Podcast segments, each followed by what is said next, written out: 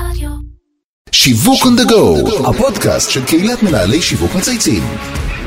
שלום לכולם, למאזינים, למשווקים ולמצייצים. שמי אבי זיתן, בעלים של חברה לייעוד שיווקי אסטרטגי, ואני שמח לארח אתכם לעוד פרק של שיווק on the go, הפודקאסט של קהילת מנהלי שיווק מצייצים. תמיד הפרסום עבר שינויים משמעותיים לאורך השנים. אם בעבר הטלוויזיה הייתה הכוח הדומיננטי, כיום מופנים תקציבים לא מעטים לפעילות בדיגיטל. זאת מתוך החשיבות הגבוהה למדידה הכמותית והאפקטיבית של קמפיינים, כי לימדו אותנו שכל מה שלא נמדד אה, לא קיים. כמעט בכל קמפיין היה שמור מקום גם לפעילות בפרסום חוצות, אה, כאמצעי מדיה המגביר את הנראות והחשיפה. אך יחד עם זאת, זוהרו של אמצעי מדיה זה, הועם עם השנים האחרונות והפך ממקום של אה, אנחנו נומדדים ומסתכלים על ביצועים, פתאום הוא נהיה קצת פחות רלוונטי וסקסי בעולם הזה. ממש בתקופה האחרונה, אפשר לראות לבלוב ופריחה של פרסום החוצות. אנחנו רואים את זה בעיקר בחברות ההייטק שעובדות במיתוג מעסיק, ולא מעט מפרסמים שמחפשים קהל צעיר ורלוונטי, ולצד זאת אנחנו מתבשרים על אפשרות למדידה גם במדיום הזה. מהפכה. אז בדיוק לכן, בשביל הבשורה הגדולה הזאת, הזמנתי את שיר זכאי, מנכ"לית JC דקו ישראל, ויחד נדבר על התהליך המרתק שפרסום החוצות עבר לאחרונה. אהלן שיר, מה נשמע? אהלן אבי, תודה שהזמנת אותי, מצפה לסשן הקרוב, ונדבר קצת על ניהול קריירה, קצת על פרסום, קצת על שינוי בתמהילים, קצת על מדידה, או קצת הרבה גם על מדידה. יפה. שכמו שאמרת, עוברת מהפכה משמעותית בימים אלו. אז באמת יש אה, בשורה מרתקת ומעניינת, שהיא האפשרות למדידה של פרסום החוצות, אבל לפני שנצלול לעולם של המספרים והאפקטיביות, נכון, כולנו כל היום נמצאים בטרפת, אנחנו מתחילים שיר כל פרק בשיחה אישית, ואני בטוח שיש לנו הרבה מאזינים בקהילה שישמחו לשמוע קצת עלייך, על החיים האישיים, על מסלול הקריירה, אני קצת, אה, קצת שמעתי לפני, מאוד מגוון ומעניין, אז אה, לכי על זה. יאללה, אז אני אתחיל, ואני דווקא אתחיל מההתחלה, לא מהסוף, כי בדרך כלל, אתה יודע, ברעיונות וכאלה, מתחילים מהסוף, זה מתחיל מההתחלה. נכון, מקורות חיים תמיד מתחילים מהתפקיד האחרון והולכים אחורה. לגמרי, ואני חושבת שדווקא במקום הזה, צודקת לגמרי. הרפטיציה של מגוון התפקידים משחקת פה משחק נכון. נכון. מאוד מאוד משמעותי. אז אני דווקא התחלתי את העולם תוכן שלי מזירה שהיא כספים. והייתי כספים, כלכלנית בעילית, עוד לפני המיזוג עם אה, שטראוס, אה, עכשיו הסגרתי את הגיל שלי, אבל אה, כן. בצומת עילית? כן, כן, לא בצומת עילית, בצריפין, כי הייתי במכירות ובלוגיסטיקה. אוקיי. ובעצם אחרי שלוש שנים הייתי מנהלת כלכלה ובקרה, כשגיורא ברדעה עוד היה המנכ"ל של נכון, חטיבת. המכירות, ואחרי שלוש שנים ככה נפצעתי בסקי, ישבתי חודש וחצי בבית, והחלטתי מה אני רוצה לעשות שאני אהיה גדולה, והבנתי שכלכלה זה מגניב, זה יופי, זה נהדר, זה מתאים למה שלמדתי, וגם על זה אחר כך אני אספר כן. לך איזה אנקדוטה, אבל זה לא באמת מה שאני רוצה לעשות, ואני רוצה קצת יש להתעסק לך יותר... passion, אנרגיה, את ב- לא בן אדם של מספרים, את נראית לאנשים, ברור. ואקשן. תכף- ותכף נספר לך משהו שיפיל אותך מהכיסא. וואלה. אבל בזירה הזאת אמרתי, טוב, יאללה, אני רוצה לעבור קצת לעולמות של יותר צרכנים, קצת להתנהגות. אמרתי, אני אשאר בעולם של המספרים, נעבור כאילו לנילסן. מרחיבה את הסקיל לעוד דברים. נכון. עברתי ל-AC נילסן, טיפלתי שם גם בהיבט של המכירות, אבל הרבה מאוד, אה, כל הזירה של אנליסטיות, ובעצם לבוא ולתת ערך מוסף ולעשות ניתוחים שהם ניתוחים שיווקיים, ושם בעצם נחשפתי לצד של הלקוחות. נכון. אוקיי? ובצד של הלקוחות פגשתי אנשים מקסימים, אחת מהם היא מיכל גולדמן, שהייתה אז סמנכ"לית נכון, השיווק ב- מיכל ביוניליבר. גולדמן הגדולה, כן. ה- גולדי האגדית, ו, ובסופו של דבר היא אמרה לי, יאללה, בואי. אז באתי, יפה. והיא אמרה לי, צריכה להיכנס בעצם לעולמות, דווקא למותגים שהם מותגים מקומיים, לא למותגים בינלאומיים, שתלמדי פיתוח, תלמדי את כל התהליכים, והתחלתי כמנהלת אה, שזה אחלה בית ספר להתחיל איתו כמנהל מותג. מדהים, תקשיב, אוניברסיטה של ממש. החיים. ומה שאני רוצה לספר, שהסתכלתי על ה vision, כי עשיתי פה בעצם תהליך של מי מנהלת מכירות, וירדתי, משמעותית, בשכר, כן, אה, נחתכתי כן. כמעט בחצי עם להיות ככה, לדבר? בלבן של קוראים לזה העיניים. ירידה לצורך עלייה. בדיוק, אז העלייה. הגיעה, כן, אוקיי. הגיעה. לקח קצת זמן, אבל תמיד הסתכלתי על, ה, על העלייה שם בקצה, ובסופו של דבר עשיתי ככה את כל שרשרת החיול השיווקית, ממנהלת מותג, מנהלת תחום, מנהלת שיווק, ותפקיד האחרון שלי שם היה מנהלת שיווק בעצם של ה food solution, וכסמנכ"לית שיווק של ה food solution התעסקתי הרבה מאוד ב-B2B, שמאוד מאוד תרם ופתח לי ככה את. הצ'קרה להבנה עסקית, שיווקית, שהיא קצת אחרת מההבנה של ה consumer, כשאנחנו אה, בעצם אה, מתעסקים בשיווק שהוא, אה, שהוא, שהוא B2C. ואחרי שמונה, תשע שנים אמרתי, טוב, הגיעה הצעה מאוד מעניינת לעבור לנרלט. בהתחלה אמרתי, לא, כן, לא, ככה התלבטתי עם עצמי, ויאללה, עשיתי את הצעד הזה, ושם נחשפתי באמת לעוד רובד משמעותי. שפה כבר אתה עובד ב-B2C גם. בדיוק, שהוא נכון. B2C, בעצם התפקיד בפוד סולושן פתח לי את, ה, נכון. פתח לי את הדלת. ויפה ו- שהם לקחו, כי הם הבינו שהבסיס שם הוא חשוב מאוד עסקית. הם חיפשו מישהו נכון. שיש לו B2B ו-B2C, כי דווקא ב- בעולמות בעצם שאנחנו מדברים פה ב-B2B, אתה צריך גם להביא את הצרכן, ואתה צריך להבין את כל השרשרת של המשפיענים לגמרי. בדרך, שהיא כן, מאוד יש מאוד הרבה משמעותית. מאוד גורמים בדרך נכון. ושם נחשפתי לכל העולם הדיגיטלי, כשאתה מדבר על ה-B2C, B2C, ואתה מדבר על משפיענים בדרך, שהם בעצם מקבלי ההחלטות, כי זה לא הצרכן הסופי שמקבל את ההחלטות. רגע, אז לנרלט זה את? נכון. די. יפה, עשית אז טוב, כן, חישוב פתאום טוב במתמטיקה. בשנים, עשיתי חישוב. נכון, נכון, אז אה, איך- למה איך סתם לצבוע? הגדרתם את זה? למה סתם לצבוע שאפשר לנרלט? כן, אחד. המשפטים האלמותיים. נכון, נכון, מגיע לגליקמן פה השאפו. לגמרי. לחלוטין.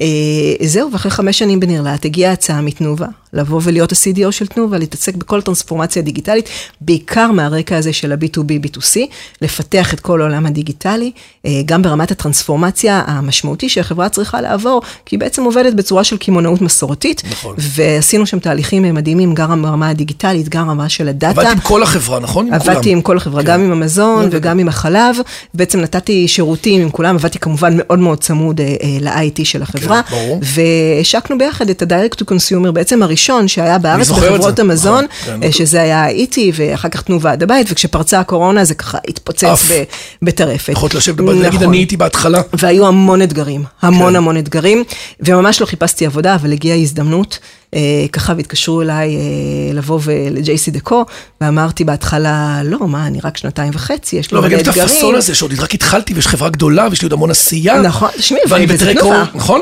נכון, לגמרי. זה תנובה, CDO של תנובה. אבל מנכ"ל, מנכ"ל. בדיוק, ואז מנכ"ל? באמת הרבה אנשים כן. שואלים אותי למה, אז אני אומרת, רגע, זה מנכ"ל. ושתיים, זה גם בעצם הסיבה שאנחנו ככה מדברים היום, והזכרת את נושא המדידה, זה כי הבנתי כמה עולם פרסום החוצות נשאר מאחור, אוקיי? את אוהבת מהפכות, אה? אני קולט עלייך. לגמרי. אם זה היה מסודר פה הכל. כנראה לא היית באה לפה.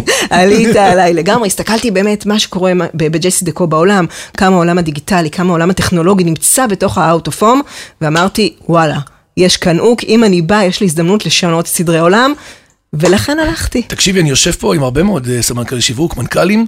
אני מניח שמי שעכשיו מאזין לנו אומר לעצמו, וואלה, היא שיחקה אותה?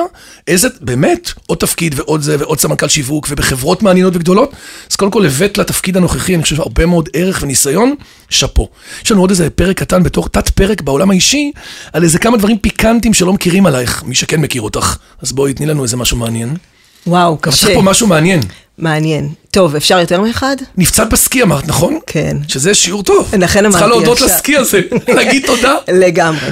אבל מה שמעניין זה לא שדרך החודש וחצי שישבתי בעצם בבית אה, עם הפציעה, שעשיתי את החשיבה, אלא שהפציעה הזאת גרמה לי להבין הרבה מאוד כוחות שהיו בי, שהם מאוד משמעותיים גם בעולמות של העסק וגם בניהול הקריירה.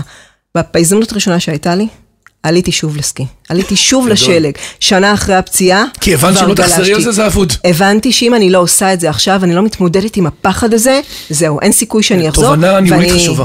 לגמרי, לגמרי. וגם הקטע שנפלת, קום, תתמודד, תמשיך. מכל נפילה, אפשר ללמוד. אבל אני אז חושבת זה שמשהו... נקודה טובה. נכון, אבל משהו אני חושבת ש... שמאוד מאוד יעניין אותך, זה שהתעמלתי התעמלות קרקע ואומנותית. עד גיל 14, כן, באמת? בהפועל. בפולניה ככה ככה היה נהוג, נכון? בהפועל, בהפועל, כן, טוב, טוב, אני מבינה שאתה חושב שזה כזה נצנצים ובגדי כן, יום, בגדי פלייר אה, גוף, לא? כן, וסרטים מעניינים, לא, אבל זה לא כל לא זה. הנוצץ זהב, זה יש אימונים פה מאוד הרבה עבודה. לקום בבוקר ולהתאמן, זה וגמישויות. דיוק, לגמרי, זה דיוק, זה עבודה אישית מצד אחד נכון. מול המאמן שלך עם עצמך, מצד שני אתה גם חלק מקבוצה וצריך לייצר פה נכון. את הסינרגיה בין כולם, אני חושבת שזה גם תכונות שהן מאוד מאוד חשובות למנהל, שכצעירה או כילדה, כנערה, דברים שככה, אתה לא מבין כשאתה עושה ספורט, וזה דברים שבונים לך את, ה, את היכולת ואת ההתמדה, מה שמאוד מאוד חשוב, אתה יודע, בעולם העסקי. אבל אני חושבת שהדבר הכי מעניין, שלא כולם יודעים עליי, אה, והזכרת קודם את כל הנושא של כלכלה, וכאילו כן, עולם, עולמות המספר קצת הכמותי. שונים. כן, אז האנקדוטה היא שכמעט הלכתי ללמוד ראיית חשבון. את? כן, אני. לא מאמין. מי שהציל אותי זה אבא שלי. צריכה להגיד לו תודה כל יום. לגמרי. לרוב האבות שולחים לשם, לא מוותרים על זה. ופה היה לך אבא כנראה טוב. פרסום חוצות זה כנראה אמצעי המדיה הכי ותיק, נכון? והזמין ביותר שיש הרי בעולם. בהחלט. כבר מראשית הכתיבה והמסחר היה יכול כל אחד להכין לעצמו שלט, וזה התפתח. אנחנו זוכרים את זה בהמון סרטים, לפרסם את מרכולתו, לתלות את זה בחוץ, במקום בולט. ולמרות שהוא מאוד אה, ותיק ומוערך, הוא עדיין נתפס כמדיום משלים ולא מתוחכם. למה לדעת איך זה קרה, שיר? אני חייבת להגיד, ואני שמה רגע את הכובע שלי כ- כ- כאשת שיווק עד לא מזמן, כשהגעתי לג'ייסי דקו, הבנתי עד כמה אני לא יודעת, הבנתי עד כמה לא באמת סיפרו לי, לא לימדו אותי, לא נתנו לי את ההבנה האמיתית של המדיה, כי לא הגעתי ממשרד כל פרסום. כך נכון. כמו שדיברנו. אתה יודע, אנשים שמגיעים ממשרד אתה פרסום, אז מקבל להם- תוכניות, מידיה פלן, מילה ביי, שלום ביי, ולא מבין כל הרציונל מאחור. בדיוק, אתה מחזיק איתך יועץ. שמלווה אותך, שנותן לך באמת את האינסייטים, ובעצם אתה לא יורד לעומק, לעומק הדברים, גם מרוב הרבה, הרבה מאוד עשייה שצריכה להיעשות כ, כמנהל מותג. כי בטח היום יום כשאתה שלך זה מסתכל. עוד מוצר ועוד חדשנות ועוד פעילות עסקית ועוד תוכנית עבודה, זה פחות זה. לגמרי, ואתה יודע, גם כ- כאיש שיווק, תמיד אתה רוצה ללכת לדברים הסקסיים, לדובדבן נכון. של הקצפת. אה. אז זה הקמפיין שלי, ואז בארוחת שישי, ובישיבה עם חברים, אתה כן. בא, אתה מספר איך היה לעבוד עם הטאלנט הזה, עם הטאלנט הזה, אבל כמו שאמרתי קודם, קיימים פערים בתפיסה של ה-out of home.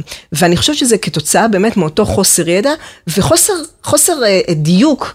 בכל, בכל ההבנה של, ה, של, ה, של האוטדור. אני חושבת ב, ב, בראש ובראשונה, כשאנחנו מדברים על פרסום חוצות, אנחנו צריכים לדבר על פרסום חוצות, ולא על שילוט שילוט חוצות. חוצות. למה שלט קודם מבחינתי, כל כבר יש פה תובנה ראשונה, מה שנקרא החלפה קודם כל, כי, כי שלט זה משהו נורא קטן, פסיבי ולא מעניין. כן, זה מוסך האחים כהן. obsolete. כזה, כן. זה מוסך כן, האחים כהן כזה. כזה. יאללה, בוא נראה מה השם שלך. אוקיי, זה לא שם, אנחנו נמצאים במקומות של פרסום. זה חלק מתמהיל השיווק, אנחנו רוצים לבנות מותג, אנחנו רוצים להניע הנעה לפעולה, אנחנו רוצים לייצר traffic, זאת אומרת, כל... ודיברת על out of home, שזה בכלל קמפיין. נשמע קטגוריות שנדבר עליה יותר רחבה. לגמרי, ואז בעצם שילוט הוא לא באמת לגיטימי, פרסום הופך את זה ללגיטימי מאוד. יפה. אחד הדברים המעניינים, דווקא מהמקומות שאני מגיעה, בגלל הזירה של הדיגיטל, זה שאנחנו היום צורכים תוכן, אנחנו עושים מולטיטאסקינג בהרבה מאוד דברים במקביל, אנחנו צורכים תוכן, אנחנו צורכים טלפון, אה, תוכן בטלפון שלנו, אנחנו צורכים תוכן נכון. בטלוויזיה, אנחנו צורכים תוכן בסטרימינג, איפה שאתה רוצה, וכשאתה בא. לצרוך תוכן, אתה רוצה לצרוך תוכן. עכשיו, אני אומרת, ואני אומרת רגע את זה כאשת שיווק, כשאני באה לצרוך תוכן, אל תדחוף לי פרסומת. לא רוצה. לא רוצה את זה. ואז אני גם לא זמינה. כל כך מדויק. אני לא את יודעת בקשב. ש-99% עושים איקס על המסרים הפרסומיים שנייה אחרי שעולה הכתבה, עולה הבאנר? לגמרי. 99%. לגמרי. וכל הכסף שאחרים שמים בדיגיטל לא תמיד יודעים, פה אחר כך מה... נכון, אבל מספיק שראית את זה לקמצוץ כן, השנייה, מס- אז זה נספר כן. לך. אבל פה אני באה ואני אומרת, רגע, בוא נראה איך אנחנו מייצרים תוכן שהוא במרחב הפיזי, שאי אפשר לדלג עליו, שאי אפשר לעשות לו את הסקיפ, או. או לסגור את ה-X שם בצד. ואז בעצם אתה מייצר מצב שהצרכן שלך, או לצורך העניין הלקוח שלך, נמצא בקשב, הוא שמה, הוא יכול לגמרי. לקלוט את המסר. ולצד זה שאנחנו גם יודעים שברמת מחקרים, מסרים שנמצאים במרחב הפיזי, ב-out of home מה שנקרא, בסדר? בפרסום החוצות, מסרים שנמצאים הרבה הרבה יותר אה, אמינים, ואז הפרסום באמת יוצר את, ה, את הערך, לא ניתן להתעלם ממנו. לגמרי. והדבר הכי, הכי בעיניי כאילו מעניין, שהפרסום הזה נמצא בלאסט מייל של הצרכן. עכשיו, מה כולנו רוצים? להיות קרוב לנקודת מכירה. ליד כרטיס, כשאני נכון, לגייץ. הגעתי לחנות, או הגעתי לנקודת נכון. הבחירה שלך, אני אהיה פה ב top of mind.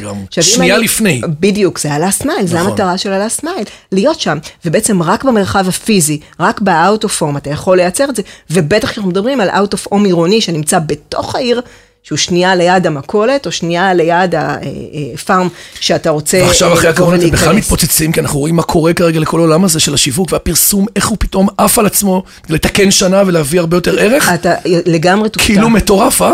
זה, זה מדהים, כי מה שאנחנו רואים, אנחנו רואים אה, מה שנקרא late blooming, כן? כי אנשים באמת רצו לראות שאנחנו מתחילים לצאת מהקורונה. שזה מניע. וגם עכשיו, שהמספרים קצת עולים, אנחנו רואים, אנשים מבינים שזה עיר to stay, ובעצם לומדים לבוא ו- ו- ולחיות עם זה. ואנחנו גם רואים ברמת המחקרים, שיש ציפייה שאנשים אומרים אחרי הקורונה, אנחנו רוצים לראות, אנחנו רוצים לקבל פרסומות מחוץ לבית, כי זה המקום בעצם ש... זה רגע, אני אינטרטיינמנט. יוצאת- אני לצאת מהחדר ולהיות כל הזמן תקוע בתוך המקומות הסגורים. לחלוטין, אני רוצה לנשום, ושמה אני מוכן לצרוך תוכן, אני מוכן לצרוך את. הפרסום. There is fun out of home. אז אחרי הרבה מאוד שנים, שיר, נכון, שנעשו ניסיונות כ- למדוד את הפעילות של פרסום חוצות, לא זוכר שהיה שם walk the talk, היה הרבה דיבורים. את למעשה מגיעה היום עם בשורה גדולה לתחום, והיא למעשה מערכת שג'ייסי דקו פיתחה למדידה של הפעילות אה, שלכם. מאוד מעניין, מאוד שונה, תספרי על זה קצת. אז בוא אני רגע אחדד, לא ג'ייסי דקו פיתחה, ג'ייסי דקו בעצם חברה לחברה אוקיי. שהיא צד? ג', כן, לחברה שהיא צד ג', שבאה ונותנת את המידע של המדידה, ויותר מזה, זה לא רק נכון לג'ייסי דקו. כל עולם פרסום החוצות, כל אחד בעצם מהשותפים בעולם פרסום החוצות, יכול לבוא ולקחת חלק במדידה. הזו. לחלוטין, זה לא של ג'ייסי, ויותר מזה, זה שזה לא של ג'ייסי זה נכון, כי זה נותן את האמינות נכון. ואת הקרדיביליות, ותכף אני קצת אספר על המתודולוגיה, ותבין למה חשוב שזה לא של ג'ייסי זאת אומרת, את בתור גוף ראשון שעושה את זה, קוראת לאחר- לאחרות, לשחקניות האחרות, להצטרף בעצם לרכבת הזאת. לגמרי, לעלות על הרכבת, מעולה. כי היא יצאה מהתחנה, כן, ומי שלא כן. יהיה שם, יפספס. אנחנו מכירים את מי שלא, שפספס כמה רכבות. אז ככה, אז- ספרי על זה קצת. אז ג'ייסי דקור בעצם היא... היא כן, החברה חברת- בכלל, היא חברת אה, אה, המדיה. אה, מספר אחת בעולם, היא מתעסקת ב-out of home וב-outdoor, מה שנקרא, בכל הזירות, בכל הסגמנטים. זה לא רק ה street furniture שיש היום אצלנו, שזה התחנות והמכוונים, ובעצם יש את ה light box, שזה חלונות הלייט- הראווה. כן. אוקיי, זה חלונות באמת הראווה. נכון, ככה זה נראה.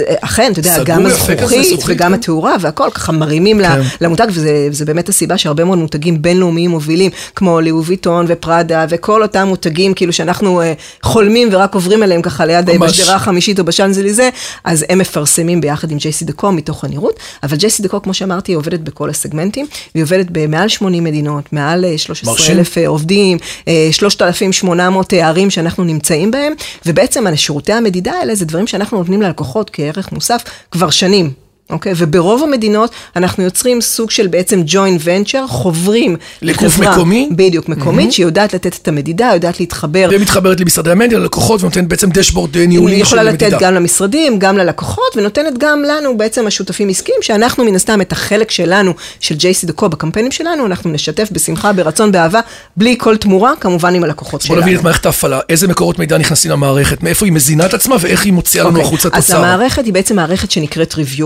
והיא מקבלת בעצם מידעים שיושב על טכנולוגיה בינלאומית. חברת דסל היא בעצם חברה שעובדת כבר היום בארצות הברית, היא למעלה מעשר שנות ניסיון בכל העולם של תחום אה, אה, המדידה, בעצם מהשנת 2017 עובדת ביחד עם גיאופס ועיגון פרסום החוצות האמריקאית, זה O triple A, כל הזמן אני. מתבלבלת אם זה triple כן, A או, כן, כן, אבל O triple. A, אל תשאל אותי מה זה כל אחד מה A ים, אבל אחד זה association, אחד זה outdoor ואחד זה advertising, אוקיי. ובעצם הם עובדים איתם מ-2017, ובעצם אוספים מקורות מידע.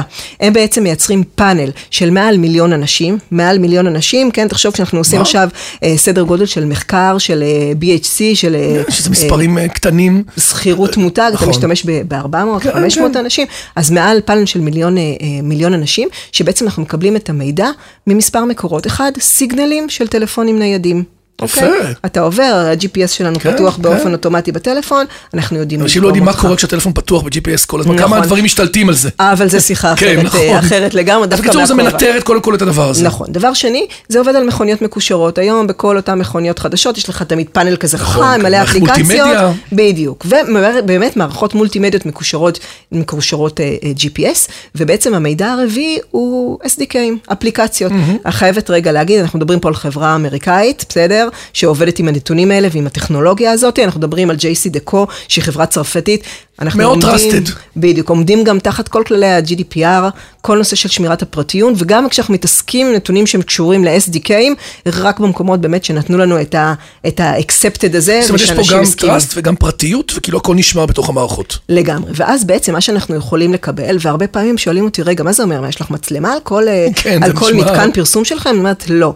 אנחנו בעצם, אה, והחברה שאליה חברנו, חברת אה, אה, אה, המערכת review, יודעת לבוא ובעצם לאכן את כל הנתונים, את כל מתקני פרסום ה-out of home שקיימים בארץ, לא רק של ג'ייסי כן, דקו. של כולם. אוקיי, של כולם. ואז בעצם כשאנחנו שואבים את המידעים שיש לנו של מי שעובר ליד וכל הטראפיק וכל מה בדיוק. שקורה. אבל זה לא סתם עובר ליד, זה גם מדבר על הפריזמה, זאת אומרת שאם הגעת מהבק כן, של הפרסום, מאיזה זווית. ולא הייתה לך הזדמנות כן, לצפות, יפה. אז אנחנו לא דוגמים אותו, כן. אוקיי? אז המתודולוגיה מי היא גם... שבאמת הת- הפרסום אה, היה בציר האמיתי שלו. בדיוק, של אז. אז היא חכמה. כן. עכשיו, היא לא סתם חכמה, היא גם אפקטיבית. כמה היא אפקטיבית? כי אתה כ- כאיש פרסום או כאיש שיווק בעצם יכול לדעת באמת מה הקמפיין של העשה- שלך עשה. אנחנו בעצם לוקחים את כל השפה שהייתה קודם שגורה או עדיין שגורה כן. במדיות האחרות, אם זה בטלוויזיה ואם זה ברדיו ואם זה בדיגיטל, ומכניסים את כל הדברים האלה לתוך, לתוך המערכת, אוקיי?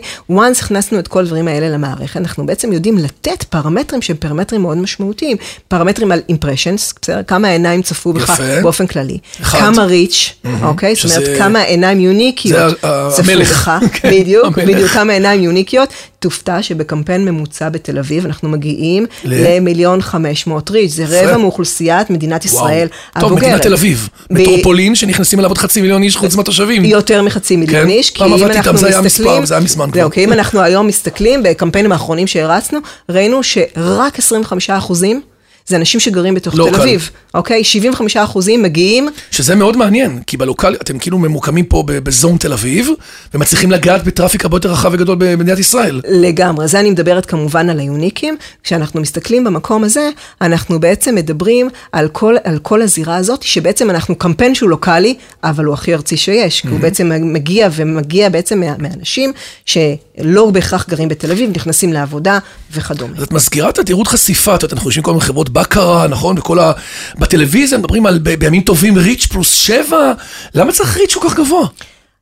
אני חושבת שכשאתה מדבר על reach שהוא כל כך גבוה, זה מאוד משמעותי ב top of mind. ואנחנו יודעים גם, שאתה יודע, א', ב', שיעור בשיווק כן. למדנו, שככל שאת, שאתה נחשף יותר למסר, ב top of mind זה, כמה פעמים נמצא. שכיחות של המסר. בדיוק, אז יש לנו הרי שתי אסטרטגיות שהן כן. כן. אסטרטגיות של אה, מדיה. בוא נראה ברמת ה-recency, איך אנחנו כל הזמן נמצאים, כל כל הזמן הזמן, משומרים. נכון. ואז באמת אתה יכול לייצר frequency שהוא יותר נמוך, אבל אז תעשה קמפיינים בתדירות שהיא יותר גבוהה, או תיקח פעם. פעמיים בשנים פיקים, אוקיי, פיקים אה, גבוהים, ואז בעצם תפוצץ ותייצר frequency שהוא מאוד משמעותי, once ייצרת frequency שהוא מאוד משמעותי, אז הזכירות של המסר נמצא אה, יפה, אה, לאורך יפה. זמן.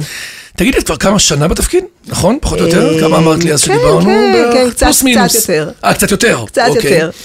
עם איזה אתגרים את מתמודדת היום בתחום השיווק? את בתור מנכ"ל, אני חושב שחברת פרסום חוצות, כשאת מסתכלת על כל השוק, אנחנו בתקופה לא טריוויאלית, עברנו שנה וחצי של כאפות, עם שינויים מטורפים בעולם שבו הפרסום הושפע בצורה היסטרית. מה מה את רואה מהדשבורד שלך? אז אני רגע שמה את הכאפות בצד, אוקיי? כן. כי להתחיל תפקיד כזה תוך כדי וואחד קורונה, משמרת קיבלת פה, אה?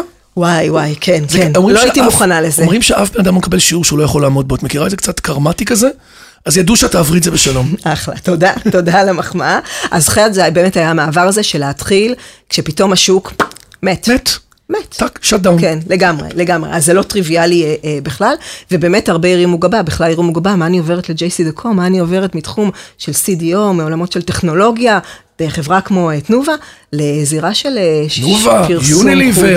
אה, נרלט, כאילו ההארדקור של פרסום ומשווק, כאילו במסלול קריירה זה לא התפקיד הקלאסי שיכולת להגיע אליו, אבל אני, אני דרך אגב לא מסכים עם מה שאומרים אחרי זה, לא מסכים. מסכימה איתך. אחד, היה פה, אין מה בן לעשות, אדם מאוד קפיצה- מגוון גם מהכספים לזה, את אוהבת את המולטי-דיסציפלינריות. נכון, וזה אני חושבת חלק מהדברים כן. שהם גם קריירה. אז באמת הייתה פה פעם אחרת הזדמנות לעבור לתפקיד של מנכ"ל, אין מה. לעשות, כמנכ"ל את אתה אחראי. A to Z, רואה את כל התנועה, מתעסק. מתעסק בכל, לא הרבה יודעים ש-JC דקו היא לא רק אה, אה, מוכרת, ובעצם עובדת עם משרדי הפרסום ומוכרת אה, פרסום חוצות, היא גם בקשר עם העיריות, היא גם דואגת לנדל"ן, אה. ואנשים שלנו שהם כן. עובדים של JC דקו, אנשים שדואגים לכל התחזוקה של כל מתקני הפרסום שלנו, שזה באמת... בעבור. המוניציפליטי, בעבור העיריות. גם העיריות, אבל גם עבור המפרסמים כן. שלנו לחלוטין. אז אני חושבת שהאתגר המשמעותי שאליו נכנסתי, וזה התעצם בתקופה של הקורונה, זה בעצם לצמצם את הפער הזה, בין אותם 40 מיליון חשיפות שקודם דיברנו עליהם, שזה נכון. אימפרשנס מדהימים, לבין הנתח שוק של 7 אחוזים, ואני אומרת 7 אחוזים כי זה היה לפני הקורונה, אז בואו נגיד 3.5 אחוזים, כי כן, השוק אחרי. נחתך ככה אה, אה, בחצי, אל מול באמת המספרים העצומים האלה שנמצאים בחו"ל, ובחו"ל במדינות שהן מדינות מפותחות, מדברים על 13-15 אחוזים market share, עכשיו אתה מבין, זה אבסורדי, ו start-up nation, כן? כאילו, זאת אומרת. איך זה מסתדר עם כל מה שלמדנו עליכם? אז ישראל start-up nation, אבל בתחום של פרסום החוצות מפגרת. ממש. נשארה מאחור, כן. אנחנו 10-15 שנה אה, אה, אחורה, אבל זה עוד יותר מתעצם, וזה נהיה פסיכי כשאתה חושב על זה שישראל...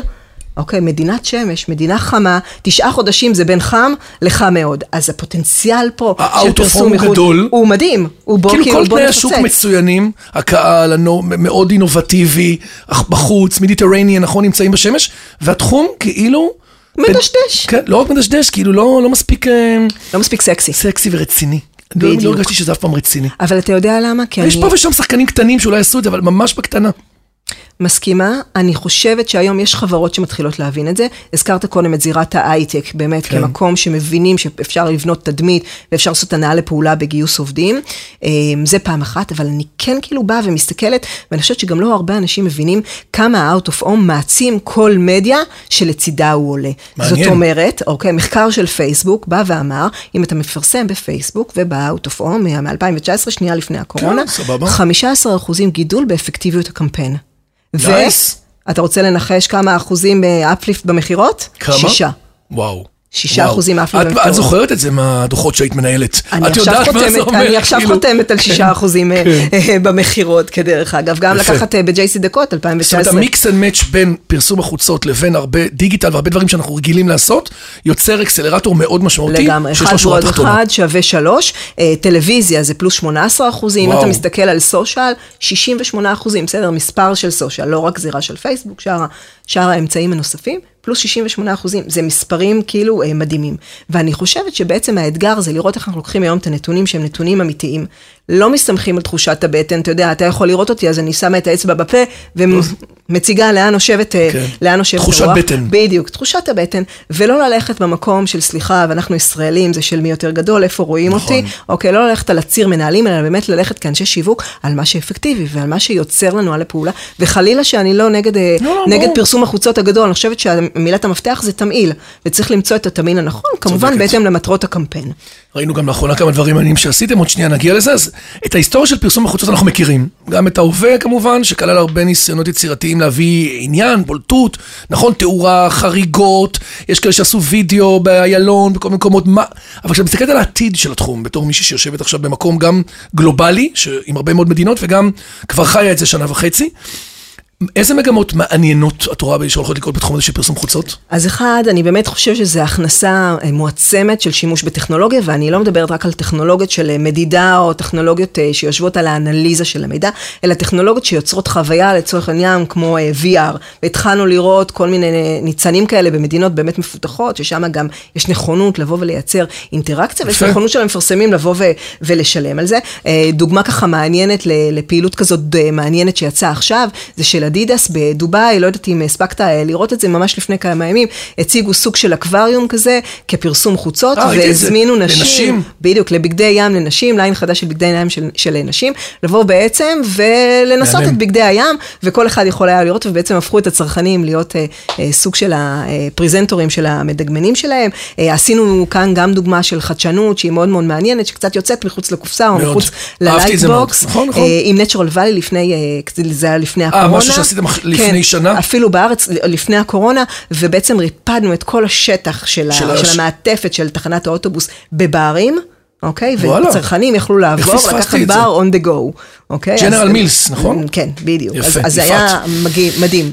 ממש יצר, יצר, אה, יצר אה, vibe ויצר אינטראקציה עם הצרכנים. אבל אני חושבת, ואני חוזרת רגע לעולמות של הטכנולוגיה, שהנושא של המדידה והנושא של הפרוגרמטי הוא מאוד מאוד משמעותי. וכשאני מדברת על אה, עולמות דיגיטליים, בעולמות של פרסום חוצות, אני לא מדברת על דיגיטל סטטי, אני מדברת על דיגיטל שמתחלף, שמאפשר בעצם גם לבוא ולייצר סוג של אה, דינמיות במסר שאתה, נכון. אה, שאתה מעביר, יפה. ואז בצורה הזאת אתה גם יכול לבוא ול, ולתפוס קהלים בצורה מאוד מאוד מעניינת. כן, בחו"ל, פה סגמנטציה שאנחנו עובדים עליה כל היום ומקדשים אותה, איך אני מגיע למיקרו סגמנטית ולא שופך את הכל בצורת עודפות מיותרת. בדיוק, בדיוק. ובחו"ל, בגלל שזה דיגיטלי, אז אתה גם יודע איזה קהל היה לך באותה נקודת זמן, ואתה יכול לשנות את המסר. נגיד קולומביה, מה הם עשו? הם בחו"ל, הרי בבוקר יכול להיות חם, בערב יכול נכון, להיות... אז הם שינו את ב- המסר לאור, לאור הזמנים, לאור היום. בדיוק. בבוקר יוצאים אנשים לעבודה, בצהריים חוזרים הביתה, בערב, ובעצם המסר משתנה למול הקהל. נכון, אז פעם בערב. כשקר, אז הם, הם לקחו את המעילים של ללכת לספורט ולצאת אל- אל- לרוץ. ובסוף שבוע שמו מסר של hiking וכדומה. מי אמר שזה לא חדשני ומעניין? מה זה הדבר הזה? סופר חדשני. תגידי, לאחרונה את שמה לב שכאילו פתאום כל החברות הייטק, פה במיתוג מעסיק וגיוס טאלנטים, התחילו לעלות בקמפיינים מטורפים לחברות הטכנולוגיה, משקיעות בזה מלא כסף, פתאום סמנכ"ליות ה-HR יש להם איזה מיליון שקל, והן עפות במקום הדיגיטל שהיה עד עכשיו. למה? אחד, אני חושבת שכולנו עדים פה לשינוי בשוק, אוקיי? יש אתגר גיוס אדיר בכל התחומים, לא רק בהייטק, ואני חושבת שהרבה מאוד חברות, בטח חברות ההייטק, אה, מעוניינות לבוא ולהעצים את התדמית שלהם. יש ריב על כל בן אדם. תקשיב, הייטק, אני מכירה קצת את התחום הזה, בן זוגי, בעלי, מגיע מהעולם הזה, קשה לבוא ולגייס. והקהלים... פתאום שזה נהיה כאילו בחוץ. בטח בעולמות של המפתחים וב-R&D, מאוד מאוד קשה. כן. ואם אתה לא יכול. לצאת מהבית עם הקורקינט ועם הכלב ככה מתחת, אה, וזה מתחת ליד, פה, נכון? אם אה, מתחיל ב-11? כזה. אוקיי, אם אתה לא שם ואתה לא יכול לצאת עם הקורקינט, זה לא רלוונטי, אוקיי? זה, זה כן. משרה שאני, שאני אפסל. אז בעצם יש ריב על כל הטאלנטים האלה, ובעצם אני חושבת שגם המגייסות וגם אה, סמנכ"לות שיווק מתחום של אנוש, שרוצות לבוא ולגייס עובדים בצורה יותר אפקטיבית, מבינות שהן צריכות לפנות אל הלקוחות. שלהם, איפה שהם נמצאים. מתחת לבית, בקפה ברוטשילד. בדרך. בדיוק, יפה. מתחת לבית. והשאלה האחרונה, לפני שאנחנו עושים לשאלות הקבועות, מה, לאחרונה ראיתי איזה מהלך מעניין שעשיתם, נכון, עם AMPM. ספרי על זה, כי זה היה נכון. דיסטרפטיב בצורה מטורפת. האמת שזה מהלך שאני מאוד מאוד גאה בה, ואני אגיד לך את האמת, רעדו לי הביציות לפני. אני חייב להגיד לך שאני אוקיי. הייתי בשוק, כאילו. לא, כי זה באמת, תחשבי, כמה חברות מסכנות את המתקנים שלהם, את הטכנולוגיה שלהם, את כל ה... כמה מוכנים לשים את השיטונים. על על על על הנדל"ן שלהם. לגמרי. אז, אז רעדו לי הביציות, אבל החלטנו ללכת על זה, כי אני באמת חושבת, אחד, שהנושא הוא חשוב, ושתיים, ש, שהיה פה קריאייטיב פורץ דרך. באמת, ושאפו גם לליאת נוימן, סמנכ"לית השיווק. קיבלה על זה עכשיו, לדעתי, איש השיווק של החודש, נכון. מהלך פורץ דרך על האומץ והתעוזה, ובאמת הזירה הזאת של ג'ייסי שלקחה חלק בקמפיין הזה, אני חושבת שזה יצר בולטות בכל העיר, זה פרץ את גבולות הקהילה, גם הקהילה הלהט"בית, אבל גם את קהילת השיווק, כי בעצם היינו בצירים המרכזיים, בול. כולם דיברו על זה, פגענו בקהל יודע, אין מה להגיד, שזה טוב זה טוב, את יודעת, all over the place, כתבו על זה בכל מקום, ראיתי את זה all over, באמת, שאפו. יש לנו שלוש שאלות קצרות, שהן שאלות סיכום, פינות קבועות. יש משהו אחד בתור מישהי שהייתה באמת בכל כך הרבה תפקידים מגוונים, אני לא מכיר הרבה, שתובנה שאת יכולה לתת למאזינים, שומעים אותך עכשיו לא מעט אנשים, תובנה ניהולית, נתת פה כמה כבר טיפים, היית כבר הוגנת, אבל איזה משהו מתוך דברים שאולי פחות הצליחו, דברים שאת מסתכלת עליהם בפרספקטיבה של זמן, ואת אומרת, וואלה, אפשר ללמוד מזה. אז אה, ש... אני ככה מתלבטת. קשה תמיד לבחור, כן. נכון? אתה יודע מה? אני אלך דווקא על דבר בעיניי שהוא מאוד מעניין, שכשאתה בוחר את הקריירה שלך, חוץ מזה שתהיה ורסטילי, תמיד תחשוב קדימה שתי משרות, אוקיי? שני תפקידים קדימה. עשיתי עכשיו, האם... שבא לך, עבר לי פה איזה רטט. כי תמיד אומרים, תסתכל, את זה כבר קיבלת, אז בוא תסת, תבנה את הדבר הבא. את אומרת שניים קדימה. שניים, אם אתה רוצה לנהל קריירה ואתה רוצה לראות ואתה מסמן לך נקודה באופק, אתה צריך לחשוב מהמם. קדימה. צריך לראות מהמם. איך התפקיד שאני לוקח עכשיו, יקדם אותי לתפקיד הבא, שיקדם אותי לתפקיד שאחרי זה. לקחתי בטירוף. שאלה הבאה זה שאם את היית מותג, את היית מותג, איזה מותג הכי מייצג אותך באופן הכי טוב ולמה? מה היית בוחרת כמישהו שמדבר אלייך? שאלה קשה. מה זה קשה? כן, כי היא כאילו אומרת משהו עלייך. אל תביא איזה משהו בנאלי, בסדר? זה לא... טוב, יאללה, יאללה, יש לי, יש לי. יאללה. אה, לולו למון. וואלה. כן, תקשיב. יפה. זה מותג לא בטוח שכולם מכירים מדהים. את זה. אז אני אספר. זה הלבשה, נכון? נכון, זה כן, הלבשת ספורט. ופנאי. הם התחילו כ... אתה יודע, חדר, חדרון כזה כן, קטנצ'יק כן, כן. של יוגה, סטודיו ליוגה, שבא ובעצם נהיה מעצמה של 14 ביליון אה, אה, אה, דולר, אה, שבעצם אה, מלביש הלבשת פנאי בכל סוגי ומגוון הספורט, הרבה מעבר ליוגה, פרץ את הדרך שלו. אני והוא חושבת... עף גם על תקופה מעולה, כי היוגה לגמרי. פשוט הפך להיות ב-Y Generation כאילו הכלי להישרדות בעולם הזה. נכון, עכשיו תחבר לזה את הקורונה. נכון. אוקיי, שאנשים היו תקועים בבית ורצו עם לשמור על חרדות, אורח חיים וגם ברור. להיות בריא. בדיוק, ולשמור גם fit. על הפרופורציה כן, של נכון. הגוף שלהם, ולא, לא ולא. ולא להתנפח. אז הם החליטו שהם הופכים את הלימון ללימונדה, כמו שם טוב. לגמרי, מתאים, מתאים להם. והם התחילו לצאת מאוד מאוד מהר, הם הגיבו מאוד מהר, והם יצאו עם סדרה של אתגרי ספורט לקהל, לקהל הנאמן שלהם. הם הפכו בעצם את עצמם להיות מחוברים לצרכנים בזמן שהצרכנים הכי היו צריכים. אותם. הם יצרו ערך אמיתים ויותר מזה. זאת אומרת, הרבה מעבר ל product, נהיה פה בעצם zone של לייפסטייל שהם בעצם הכניסו אותי פנימה.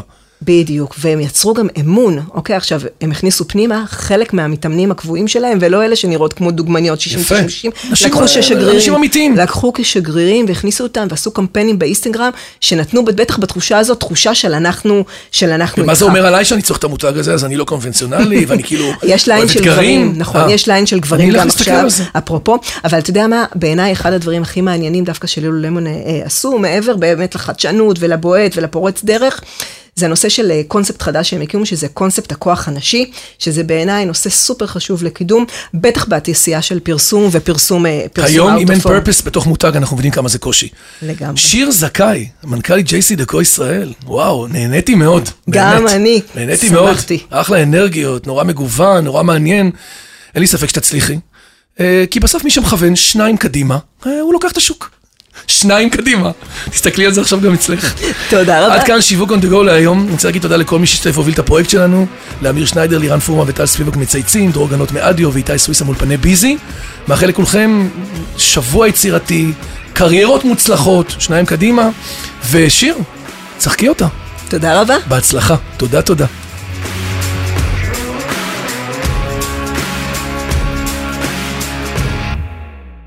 פרמטרים מאוד משמעותיים, פרמטרים על impressions, בסדר? כמה העיניים צפו בך. באופן כללי, אחד. כמה reach, אוקיי? זאת אומרת, כמה עיניים יוניקיות זה צפו המלך. בך, כן, בדיוק. בדיוק, כמה עיניים יוניקיות. תופתע שבקמפיין ממוצע בתל אביב אנחנו מגיעים למיליון חמש מאות ריץ', זה רבע מאוכלוסיית מדינת ישראל טוב, הבוגרת. מדינת תל אביב. מטרופולין שנכנסים אליו עוד חצי מיליון איש חוץ מהתושבים. יותר מחצי מיליון כן, איש, כי פעם אם עבדתי אנחנו איתם, זה היה מסתכלים, מספר, זה היה מזמן כבר. זהו, כי אם אנחנו היום מסתכלים בקמפיינים האחרונים שהרצנו, ראינו שרק 25 אחוזים זה אנשים שגרים בתוך לא תל. אביב, אוקיי? 75 אחוזים מגיעים, שזה מאוד מעניין, כי בלוקל, אתם כאילו ממוקמים פה בזון תל אביב, ומצליחים לגעת בטראפיק הרבה יותר רחב וגדול במדינת ישראל. לגמרי, זה אני מדברת כמובן על היוניקים. כשאנחנו מסתכלים במקום הזה, אנחנו בעצם מדברים על כל, על כל הזירה הזאת, שבעצם אנחנו קמפיין שהוא לוקאלי, אבל הוא הכי ארצי שיש, כי הוא בעצם מגיע ומגיע בעצם מה, מאנשים שלא בהכרח גרים בתל אביב, נכנסים לעבודה וכדומה. אז את מזכירה את תדירות חשיפה, את יודעת, אנחנו יושבים כל מיני חברות בקרה, נכון? וכל ה... בטלוויזיה מדברים על בימים טובים reach פלוס שבע, למה צריך reach כל כך גבוה? אני חושבת שכשאתה מדבר על reach שהוא כל כך גבוה, זה מאוד משמעותי ב top of mind. ואנחנו יודעים גם, שאתה יודע, א', ב', שיעור בשיווק כן. למדנו, שככל שאת, שאתה נחשף יותר למסר, רואים את mind זה, כמה פעמים נמצא. שכיחות של המסר. בדיוק, אז יש לנו הרי שתי אסטרטגיות שהן כן. כן. אסטרטגיות של אה, מדיה. בוא נראה ברמת ה-recency, איך אנחנו כל הזמן נמצאים, כל כל הזמן הזמן, משומרים. נכון. ואז באמת אתה יכול לייצר frequency שהוא יותר נמוך, אבל אז תעשה קמפיינים בתדירות שהיא יותר גבוהה, או תיקח פעם. פעמיים בשנים peak, אוקיי, פיקים אה, גבוהים, ואז בעצם תפוצץ ותייצר frequency שהוא מאוד משמעותי, once ייצרת frequency שהוא מאוד משמעותי, אז הזכירות של המסר נמצא אה, יפה, אה, לאורך יפה. זמן. תגידי, את כבר כמה שנה בתפקיד, נכון? פחות או יותר? אה, כמה אמרת לי אז כן, שדיברנו? כן? כן, קצת-. יותר. אה, קצת יותר. קצת אוקיי. יותר. עם איזה אתגרים את מתמודדת היום בתחום השיווק? את בתור מנכ"ל עכשיו של חברת פרסום חוצות, כשאת מסתכלת על כל השוק, אנחנו בתקופה לא טריוויאלית, עברנו שנה וחצי של כאפות, עם שינויים מטורפים בעולם שבו הפרסום הושפע בצורה היסטרית. אוקיי. מה- מה את רואה מהדשבורד שלך? אז אני רגע שמה את הכאפות בצד, אוקיי? כי להתחיל תפקיד כזה תוך כדי וואחד קורונה, משמרת קיבלת פה, אה? וואי וואי, כן, כן, לא הייתי מוכנה לזה. אומרים שאף בן אדם לא מקבל שיעור שהוא לא יכול לעמוד בו. את מכירה את זה קצת קרמטי כזה? אז ידעו שאת תעברי את זה בשלום. אחלה, תודה, תודה על המחמאה. אז חייבת זה באמת היה המעבר הזה של להתחיל, כשפתאום השוק מת. מת. מת. טאק, shut down. כן, לגמרי, לגמרי. אז זה לא טריוויאלי אה, אה, בכלל, ובאמת הרבה הרימו גבה, בכלל הרימו גבה, מה אני עוברת ל-JCDecaux, מה אני עוברת מתחום של CDO, מעולמות של טכנולוגיה, בחברה כמו אה, תנובה, לזירה של אה, פרסום יוניליבר. אה, נרלט, כאילו ההארדקור של פרסום ומשווק, כאילו במסלול קריירה זה לא התפקיד הקלאסי שיכולת להגיע אליו, אבל אני, אני דרך אגב לא מסכים עם שאומרים את זה, לא מסכים. מסכימה איתך. אחד, היה פה, אין מה לעשות, אדם מאוד קפיצה- מגוון גם מהכספים לזה, את אוהבת את המולטי-דיסציפלינריות. נכון, וזה אני חושבת חלק מהדברים כן. שהם גם גבינות קריירה. אז באמת הייתה פה פעם אחרת הזדמנות לעבור לתפקיד של מנכ"ל, אין מה. לעשות, כמנכ"ל את אתה אחראי. A to Z, רואה את כל התנועה, מתעסק. מתעסק בכל, לא הרבה יודעים ש-JC דקו היא לא רק אה, אה, מוכרת, ובעצם עובדת עם משרדי הפרסום ומוכרת אה, אה, פרסום חוצות, היא גם בקשר עם העיריות, היא גם דואגת לנדל"ן, אה. ואנשים שלנו שהם כן. עובדים של JC דקו, אנשים שדואגים לכל התחזוקה של כל מתקני הפרסום שלנו, שזה באמת... בעבור. המוניציפליטי, בעבור העיריות. גם העיריות, אבל גם עבור המפרסמים כן. שלנו לחלוטין. אז אני חושבת שהאתגר המשמעותי שאליו נכנסתי, וזה התעצם בתקופה של הקורונה, זה בעצם לצמצם את הפער הזה, בין אותם 40 מיליון חשיפות שקודם דיברנו עליהם, שזה נכון. אימפרשנס מדהימים, לבין הנתח שוק של 7 אחוזים, ואני אומרת 7 אחוזים כי זה היה לפני הקורונה, אז בואו נגיד 3.5 אחוזים, כי כן, השוק. נחתך ככה אה, אה, בחצי, אל מול באמת המספרים העצומים האלה שנמצאים ב- בחו"ל, ובחו"ל במדינות שהן מדינות מפותחות, מדברים על 13-15 אחוזים market share, עכשיו אתה מבין, זה אבסורדי. כי ב start-up nation, כן? כאילו, זאת אומרת, בדיוק. איך זה מסתדר עם כל מה שלמדנו עליכם? אז ישראל start-up nation, אבל בתחום של פרסום החוצות מפגרת. ממש. נשארה מאחור, כן. אנחנו 10-15 שנה אה, אה, אחורה, אבל זה עוד יותר מתעצם, וזה נהיה פסיכי כשאתה חושב על זה שישראל... אוקיי, מדינת שמש, מדינה חמה, תשעה חודשים זה בין חם לחם מאוד. אז הפוטנציאל פה של פרסום חוצות, גדול. הוא מדהים. הוא בוא, כאילו כאילו, כל תנאי. השוק מצוינים, הקהל הנו- מאוד אינובטיבי, בחוץ, Mediterranean, נכון, נמצאים בשמש, והתחום כאילו... מדשדש. כן, לא רק מדשדש, כאילו לא לא מספיק אה, לא מספיק סקסי. סקסי ורציני. לא- לא בדיוק. הרגשתי שזה אף פעם רציני. אבל אתה יודע למה? כי יש אני... פה ושם שחקנים קטנים שאולי עשו את זה, אבל ממש בקטנה. מסכימה, אני חושבת שהיום יש חברות שמתחילות להבין את זה. הזכרת קודם את זירת ההייטק, באמת כן. כמקום שמבינים שאפשר לבנות תדמית ואפשר לעשות הנעה לפעולה בגיוס עובדים. אה, זה פעם אחת, אבל אני כן כאילו באה ומסתכלת, ואני חושבת שגם לא הרבה אנשים מבינים כמה ה-out of home מעצים כל מדיה שלצידה הוא עולה. מעניין. זאת אומרת, אוקיי, מחקר של פייסבוק בא ואמר, אם אתה מפרסם בפייסבוק וב-out of home מ-2019, שנייה לפני הקורונה, כן, סבבה. 15 אחוזים גידול באפקטיביות הקמפיין. Nice. ואתה רוצה לנחש כמה אחוזים uplift במכירות? כמה? שישה. וואו. שישה. אחוזים uplift במכירות. את זוכרת את זה מהדוחות שהיית מנהלת. את יודעת מה זה אומר, אני עכשיו כאילו. חותמת על כן. שישה אחוזים אה, אה, במכירות, כדרך אגב. גם יפה. לקחת אה, ב-JCDecaux, זאת אומרת, 2019. ה mix and match בין פרסום החוצות לבין הרבה דיגיטל והרבה דברים שאנחנו רגילים לעשות, יוצר accelerator מאוד משמעותי, לגמרי, אחד ועוד. אחד שווה שלוש, אה, טלוויזיה זה פלוס 18 אחוזים, אם. אתה מסתכל על social, 68 אחוזים, בסדר, מספר של סושיאל, לא רק זירה של פייסבוק, שאר האמצעים הנוספים, פלוס 68 אחוזים, זה מספרים כאילו אה, מדהימים. ואני חושבת שבעצם האתגר זה לראות איך אנחנו לוקחים היום את הנתונים שהם נתונים אמיתיים. לא מסתמכים על תחושת הבטן, אתה יודע, אתה יכול לראות אותי, אז אני שמה את האצבע בפה ומציגה לאן נושבת, אה, כן. לאן נושבת תחושת הרוח. בטן. בדיוק, תחושת הבטן, ולא ללכת במקום של סליחה, ואנחנו ישראלים, זה של מי יותר גדול, איפה רואים נכון. אותי, אוקיי, לא ללכת על הציר מנהלים, אלא באמת ללכת כאנשי שיווק על מה שאפקטיבי ועל מה שיוצר לנו על הפעולה, וחלילה שאני לא נגד, אה, לא, לא, נגד ברור. פרסום החוצות הגדול, אני חושבת שמילת המפתח זה תמהיל, וצריך למצוא את התמהיל הנכון, כמובן. בהתאם למטרות הקמפיין. ראינו גם לאחרונה כמה דברים מעניינים שעשיתם, עוד שנייה נגיע לזה. אז את ההיסטוריה של פרסום החוצות אנחנו מכירים. גם את ההווה כמובן, שכלל הרבה ניסיונות יצירתיים להביא עניין, בולטות, נכון, תאורה, חריגות, יש כאלה שעשו וידאו באיילון, בכל מקומות, מה... אבל כשאת מסתכלת על העתיד של התחום, בתור מישהי שיושבת עכשיו במקום גם גלובלי. עם הרבה מאוד מדינות, וגם כבר חיה את זה שנה וחצי, איזה מגמות מעניינות את רואה שהולכות לקרות בתחום הזה של פרסום חוצות? אז אחד, אני באמת חושב שזו הכנסה אה, מועצמת של שימוש בטכנולוגיה, ואני לא מדברת רק על טכנולוגיות של אה, מדידה או טכנולוגיות אה, שיושבות על האנליזה של המידע, אלא טכנולוגיות שיוצרות חוויה לצורך העניין כמו VR. והתחלנו לראות כל מיני ניצנים כאלה במדינות באמת מפותחות, ששם גם יש נכונות לבוא ולייצר אינטראקציה, ויש. נכונות של המפרסמים לבוא ו- ולשלם על זה. דוגמה ככה מעניינת לפעילות כזאת מעניינת שיצאה עכשיו, זה של אדידס בדובאי, לא יודעת אם הספקת אה, לראות את זה ממש לפני כמה ימים, הציגו סוג של אקווריום כזה כפרסום חוצות, אה, את זה. והזמינו נשים, לנשים. בדיוק, לבגדי ים לנשים, ליין חדש של בגדי ים של, של נשים, לבוא בעצם ולנסות. את בגדי הים, וכל אחד יכול היה לראות, ובעצם הפכו את הצרכנים להיות אה, אה, סוג של הפרזנטורים של המדגמנים שלהם. אה, עשינו כאן גם דוגמה של חדשנות שהיא מאוד מאוד מעניינת, שקצת יוצאת מחוץ לקופסה או מאוד. מחוץ. ל lightbox, נכון, נכון. אה, עם Nature Valley לפני, אה, זה היה לפני הקורונה. שעשיתם אח- לפני כן, שנה? אפילו בארץ, לפני הקורונה, ובעצם ריפדנו את כל השטח של, של ה, של המעטפת של תחנת האוטובוס בברים. אוקיי? וואלה. וצרכנים יכלו לעבור, לקחת? בר on the go, אוקיי? אז- Mills, נכון? כן, בדיוק. יפה, אז, אז זה. היה מדהים. ממש יצר, יצר, אה, יצר אה, vibe ויצר אינטראקציה עם הצרכנים.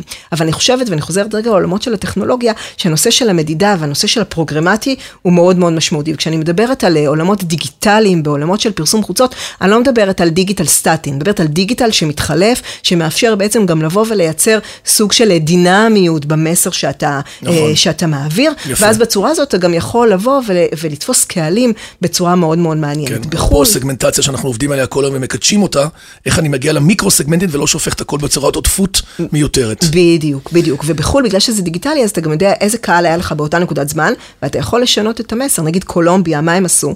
הם בחו"ל, הרי בבוקר יכול להיות חם, בערב יכול נכון. להיות... הם שינו את ב- המסר לאור, לאור הזמנים, לאור היום. בדיוק. בבוקר יוצאים אנשים לעבודה, בצהריים חוזרים הביתה, בערב, ובעצם המסר משתנה למול הקהל. נכון, אז פעם בערב. כשקר, אז הם, הם לקחו את המעילים של ללכת לספורט ולצאת לרוץ. ובסוף שבוע שמו מסר של hiking וכדומה. מי אמר שזה לא חדשני ומעניין? מה זה הדבר הזה? סופר חדשני. תגידי, לאחרונה את שמה לב שכאילו פתאום כל החברות הייטק, פה במיתוג מעסיק וגיוס טאלנטים, התחילו לעלות בקמפיינים מטורפים לחברות הטכנולוגיה, משקיעות בזה מלא כסף, פתאום סמנכ"ליות ה-HR יש להם איזה מיליון שקל, והן עפות במקום הדיגיטל שהיה עד עכשיו.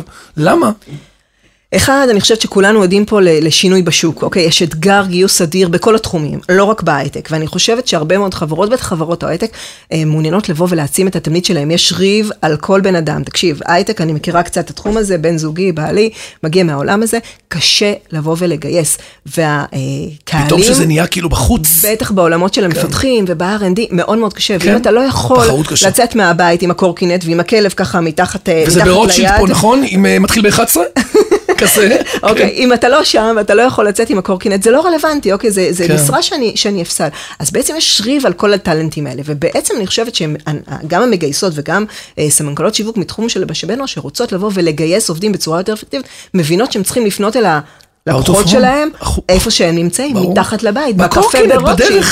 בדיוק, יפה. מתחת לבית. והשאלה האחרונה, לפני שאנחנו עושים לשאלות הקבועות, מה, לאחרונה ראיתי איזה מהלך מעניין שעשיתם, נכון, עם AMPM. ספרי על זה, כי זה היה נכון. דיסטרפטיב בצורה מטורפת. האמת שזה מהלך שאני מאוד מאוד גאה בה, ואני אגיד לך את האמת, רעדו לי הביציות לפני. אני חייב להגיד לך שאני אוקיי. הייתי בשוק, כאילו.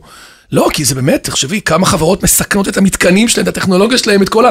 כמה מוכנים לשים את השיטונים. על על על על הנדל"ן שלהם? לגמרי. אז, אז רעדו לי הביציות, אבל החלטנו ללכת על זה, כי אני באמת חושבת, אחד, שהנושא הוא חשוב, ושתיים, ש, שהיה פה קריאייטיב פורץ דרך. באמת, ושאפו גם לליאת נוימן, סמנכ"לית השיווק. קיבלה על זה עכשיו, לדעתי, איש השיווק של החודש, נכון. מהלך פורץ דרך על האומץ והתעוזה, ובאמת הזירה הזאת של ג'ייסי שלקחה חלק בקמפיין הזה, אני חושבת שזה יצר בולטות בכל העיר, זה פרץ את גבולות הקהילה, גם הקהילה הלהט"בית, אבל גם את קהילת השיווק, כי בעצם היינו בצירים המרכזיים, בול. כולם דיברו על זה, פגענו בקהל יד, אתה יודע, אין מה להגיד, שזה טוב, זה טוב, את יודעת, all over the place, כתבו על זה בכל מקום, ראיתי את זה all over, באמת, שאפו. יש לנו שלוש שאלות קצרות, שהן שאלות סיכום, פינות קבועות. יש משהו אחד, בתור מישהי שהייתה באמת בכל כך הרבה תפקידים מגוונים, אני לא מכיר הרבה, שתובנה שאת יכולה לתת למאזינים, שומעים אותך עכשיו לא מעט אנשים, תובנה ניהולית, נתת פה כמה כבר טיפים, היית כבר הוגנת, אבל איזה משהו מתוך דברים שאולי פחות הצליחו, דברים שאת מסתכלת עליהם בפרספקטיבה של זמן, ואת אומרת, וואלה, אפשר ללמוד מזה. אז אה, ש... אני ככה מתלבטת. קשה תמיד לבחור, כן. נכון? אתה יודע מה? אני אלך דווקא על דבר בעיניי שהוא מאוד מעניין, שכשאתה בוחר את הקריירה שלך, חוץ מזה שתהיה ורסטילי, תמיד תחשוב קדימה שתי משרות, אוקיי? שני תפקידים קדימה. עשיתי עכשיו, האם... שבא לך, עבר לי פה איזה רטט. כי תמיד אומרים, תסתכל, את זה כבר קיבלת, אז בוא תסת, תבנה את הדבר הבא. את אומרת שניים קדימה. שניים, אם אתה רוצה לנהל קריירה ואתה רוצה לראות ואתה מסמן לך נקודה באופק, אתה צריך לחשוב מהמם. קדימה. צריך לראות מהמם. איך התפקיד שאני לוקח עכשיו, יקדם אותי לתפקיד הבא, שיקדם אותי לתפקיד שאחרי זה. לקחתי בטירוף. שאלה הבאה זה שאם את היית מותג, את היית מותג, איזה מותג הכי מייצג אותך באופן הכי טוב ולמה? מה היית בוחרת כמישהו שמדבר אלייך? שאלה קשה. מה זה קשה? כן, כי היא כאילו אומרת משהו עלייך. אל תביא איזה משהו בנאלי, בסדר? זה לא... טוב, יאללה, יאללה, יש לי, יש לי. יאללה. אה, לולו למון. וואלה. כן, תקשיב. יפה. זה מותג לא בטוח שכולם מכירים מדהים. את זה. אז אני אספר. זה הלבשה, נכון? נכון, זה כן, הלבשת ספורט שם פעם. ופנאי. הם התחילו כ... אתה יודע, חדר, חדרון כזה כן, קטנצ'יק כן, כן. של יוגה, סטודיו ליוגה, שבא ובעצם נהיה מעצמה של 14 ביליון אה, אה, אה, דולר, אה, שבעצם אה, מלביש הלבשת פנאי בכל סוגי ומגוון הספורט, הרבה מעבר ליוגה, פרץ את הדרך שלו. אני והוא חושבת... עף גם על תקופה מעולה, כי היוגה לגמרי. פשוט הפך להיות ב-Y Generation כאילו הכלי להישרדות בעולם הזה. נכון, עכשיו תחבר לזה את הקורונה. נכון. אוקיי, שאנשים היו תקועים בבית ורצו לשמור על חרדות, אורח חיים וגם ברור. להיות בריא. בדיוק, ולשמור גם fit. על הפרופורציה כן, של נכון. הגוף שלהם, ולא, לא ולא. ולא להתנפח. אז הם החליטו שהם הופכים את הלימון ללימונדה, כמו... שם. טוב. לגמרי, מתאים, מתאים להם, והם התחילו לצאת מאוד מאוד מהר, הם הגיבו מאוד מהר, והם יצאו עם סדרה של אתגרי ספורט לקהל, לקהל הנאמן שלהם. הם הפכו בעצם את עצמם להיות מחוברים לצרכנים בזמן שהצרכנים הכי היו צריכים. אותם, הם יצרו ערך אמיתים ויותר מזה. זאת אומרת, הרבה מעבר ל product, נהיה פה בעצם zone של לייפסטייל, שהם בעצם הכניסו אותי פנימה. בדיוק, והם יצרו גם אמון, אוקיי, עכשיו, הם הכניסו פנימה חלק מהמתאמנים הקבועים שלהם, ולא אלה שנראות כמו דוגמניות 60 יפה. 60 אנשים- לקחו ששגרירים, אנשים אמיתיים. לקחו כשגרירים והכניסו אותם ועשו קמפיינים באינסטגרם, שנתנו בטח בתחושה הזאת, תחושה של אנחנו, של אנחנו ומה זה אומר עליי שאני צריך את המותג הזה, אז אני לא קונבנציונלי, ואני כאילו יש ליין של? גברים, נכון, אה. יש ליין של גברים גם עכשיו. אפרופו, אבל אתה יודע מה, בעיניי אחד הדברים הכי מעניינים דווקא של Lululemon אה, אה, עשו, מעבר באמת לחדשנות ולבועט ולפורץ דרך, זה הנושא של אה, קונספט חדש שהם הקימו, שזה קונספט הכוח הנשי, שזה בעיניי נושא סופר חשוב לקידום, בטח בתעשייה של פרסום ופרסום אה, פרסום היום, אם אין. purpose בתוך מותג, אנחנו מבינים כמה זה קושי. לגמרי. שיר זכאי, מנכ"לית JC דקו ישראל, וואו, נהניתי מאוד. גם באמת. אני, נהניתי מאוד. אחלה אנרגיות, נורא מגוון, נורא מעניין. אין לי ספק שתצליחי. אה, כי בסוף מי שמכוון שניים קדימה, אה, הוא לוקח את השוק. שניים קדימה. תסתכלי על זה עכשיו גם אצלך. תודה רבה. עד כאן שיווק on the go להיום. אני רוצה להגיד תודה לכל מי שהשתתף והוביל את הפרויקט שלנו. לאמיר שניידר, לירן פורמה וטל ספיבק מצייצים, דרור גנות מאדיו ואיתי סוויסה מאולפני ביזי. מאחל לכולכם שבוע יצירתי, קריירות מוצלחות, שניים קדימה, ושיר, צחקי אותה. תודה רבה. בהצלחה. תודה, תודה.